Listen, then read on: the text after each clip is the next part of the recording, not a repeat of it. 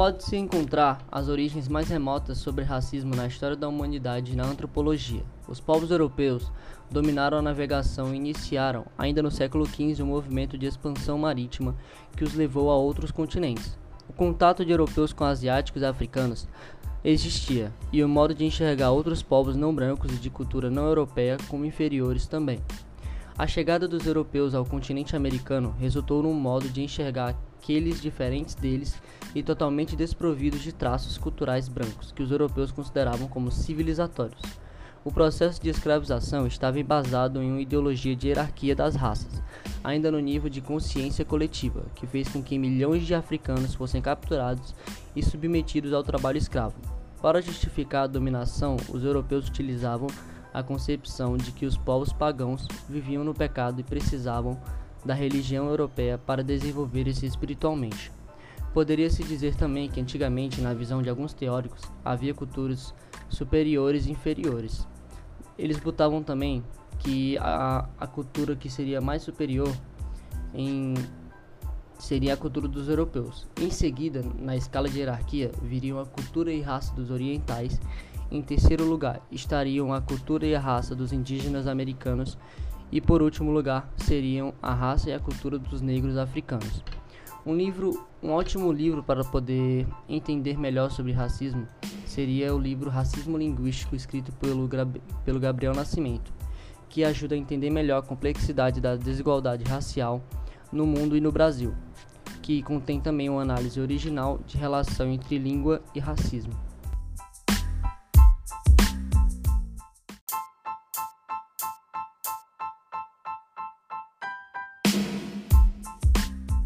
Racismo hoje em dia é um dos maiores problemas na vida dos brasileiros, onde é baseado em um preconceito de características físicas relacionados à cor de um indivíduo. Também podendo ser chamado de preconceito racial, sendo dividido em racismo individual, que é sobre termos e atitudes ofensivas, racismo cultural, atingindo as crenças de um povo, racismo com ecumenista, que é baseado na ideia de raças como algo não biológico, e o ecológico, através do ambiente de sua existência, é, causando dano moral e até perseguição, perseguição e prisões para agressores. Como exemplo de, do livro, podemos destacar o livro Pequeno Manual Racista, da escritora Djamila Ribeiro, que além de abordar o racismo, também aborda termos como cultura, branquitude e violência.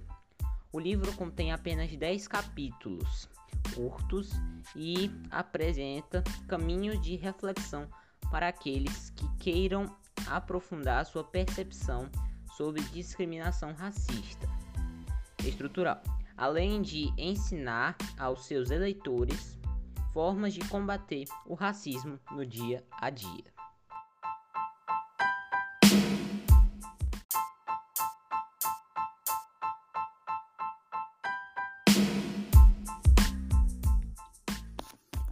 Estrutural e epidêmico no Brasil e no mundo, o preconceito racial tem consequências graves para a saúde mental da população negra, em novembro, comemoramos o Mês da Consciência Negra, com feriados oficiais em municípios de 16 estados brasileiros. Em muitos casos, a ocasião é aproveitada para promover palestras de conscientização sobre o racismo, criar espaços para discussão, organizar marchas e celebrar a ancestralidade, a cultura e a memória dessa parcela da população que representa 54% do país. Embora a data seja de extrema importância para sinalizar que precisamos falar seriamente sobre a consciência negra, o debate não deve estar circunscrito a esse momento, nem na escola e nem na sociedade. Compreender os impactos do racismo existente no país é um tema antigo e que continua urgente e atual em todos os setores da sociedade, inclusive na saúde mental. É preciso ainda entender a questão do racismo como um problema estrutural do nosso país. O termo racismo estrutural significa formalização desse tipo de preconceito, presente na sociedade brasileira de maneira cristalizada. Mas o que isso tem a ver com a saúde mental? Uma das consequências, de acordo com a pesquisa da Universidade de São Paulo, é que o racismo faz com que muitas pessoas negras se sintam insuficientes e culpadas devido à falta de integração plena em uma sociedade que a violenta e a segrega recorrentemente.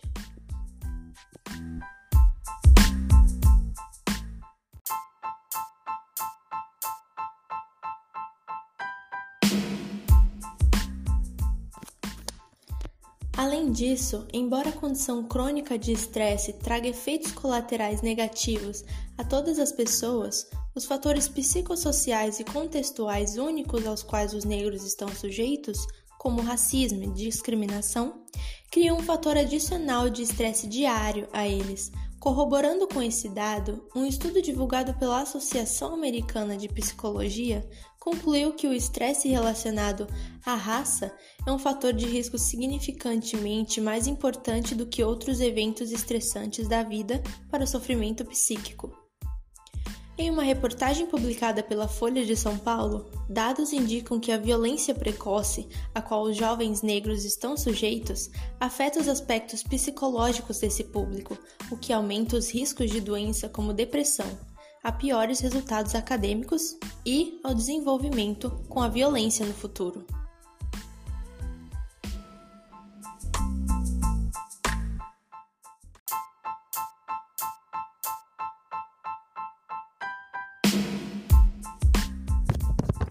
Somado a isso, pesquisadores como Daniele Valverde e Laura Stocco pontuam que o Brasil possui uma cultura de negação da existência de práticas racistas no meio escolar, priorizando-se assim atrelar o fracasso escolar de jovens e crianças negras unicamente à desestruturação familiar, à condição socioeconômica ou à necessidade precoce de inserção no mercado de trabalho, desconsiderando o peso que o pertencimento racial tem como a trajetória daquelas pessoas.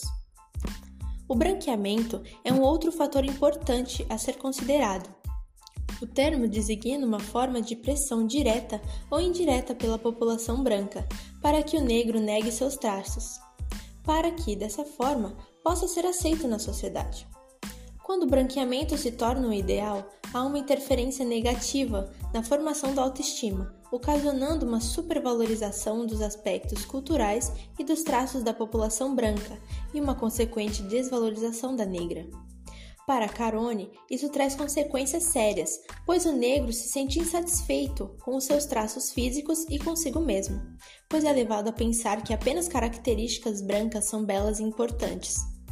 A violência contra a população negra está presente não só de forma extrema, como na liderança de taxas de homicídios no país.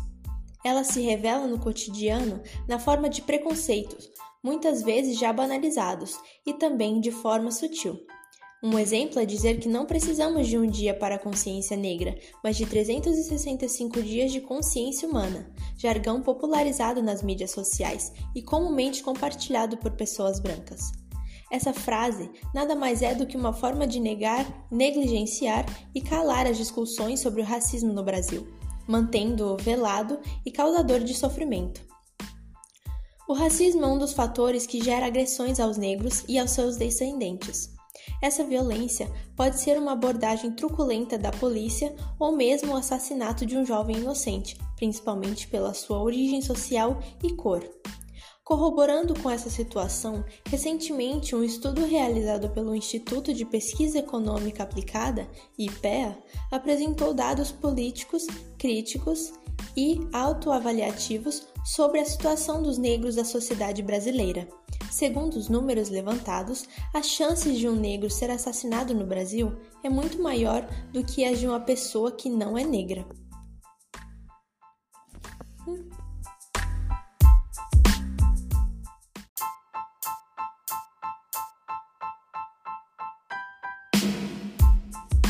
A maioria dos homicídios que ocorrem no Brasil atingem pessoas jovens. Do total de vítimas de 2010, cerca de 50% tinham entre 15 e 29 anos. Desses, 75% são negros. Outro estudo, Vidas Perdidas e Racismo no Brasil, apontou que, além da situação socioeconômica e do acesso desigual às políticas públicas, também o racismo da sociedade brasileira tem influência direta nos elevados índices de mortes violentas de negros. A ideologia da inferioridade dos negros, que foi forjada durante séculos pelos europeus e as elites brasileiras através das teorias de cunho teológico e ou científico, levou-o a reviver sempre à mercê da sociedade. Porém, eles foram criando as estratégias para exercer plenamente a sua cidadania.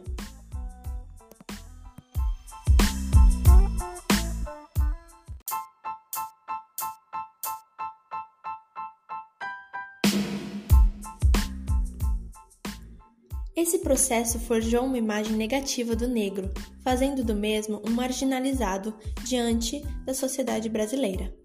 Muitas vezes não tendo chances de progredir economicamente e socialmente. O negro e o mestiço dificilmente conseguiam igualar-se ao homem branco. O mundo da senzala sempre esteve muito distante do mundo da casa grande. Para alcançar pequenas regalias, fosse como escravo ou como homem livre, os descendentes de negro precisavam ocultar ou disfarçar seus traços de africanidade, já que o homem branco era apresentado como padrão de beleza e de moral.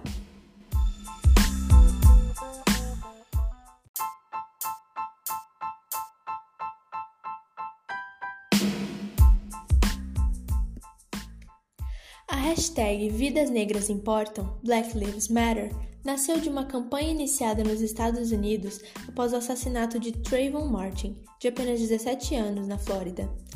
O adolescente foi morto em 26 de fevereiro de 2012, quando seguia para a casa do pai em Stanford, uma cidade da Flórida. Ele foi atingido por tiros pelo vigilante George Zimmerman, que patrulhava uma rua quando encontrou o garoto que estava desarmado. O vigilante alegou ter se enganado, porque era uma noite de chuva e, nas palavras dele, recentemente a região havia registrado aumento de criminalidade. Segundo o jornal The Miami Herald, publicou na ocasião o vigilante teria dito à polícia: Está chovendo, ele fica caminhando olhando para as casas. Esses vagabundos sempre conseguem fugir. A família de Martin contou que o depoimento que o adolescente falava ao celular com a namorada quando foi assassinado por Zimmerman que apesar de ter sido detido e interrogado, foi solto em seguida, sem um inquérito que fosse aberto. A morte de Martin desencadeou protestos em todo o país e celebridades negras como a cantora Beyoncé foram algumas das que engajaram na campanha Black Lives Matter. No Brasil, Bruno Galhaço prestou queixa contra Diane Alcântara Couto de Andrade, também conhecida como Di McCarthy, após ataques racistas contra a filha do casal, Tite. A mulher soltou um vídeo que chocou a internet. Nele, ela fez comentários pesados sobre a menina. Tem um cabelo horrível, um nariz de preto horrível, e o povo ainda fala que a menina é linda. Para completar, ela ainda chamou a criança de macaca. Na delegacia, a imprensa, Bruno Galhaço falou sobre justiça.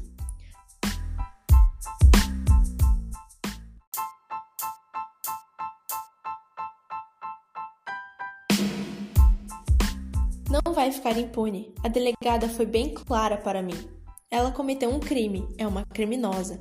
Ela pode estar em qualquer lugar do mundo, mas vai ter que responder por isso. A sociedade racista incute na nossa cabeça desde sempre que negros são perigosos. É o estereótipo de pivete, o negro pobre favelado.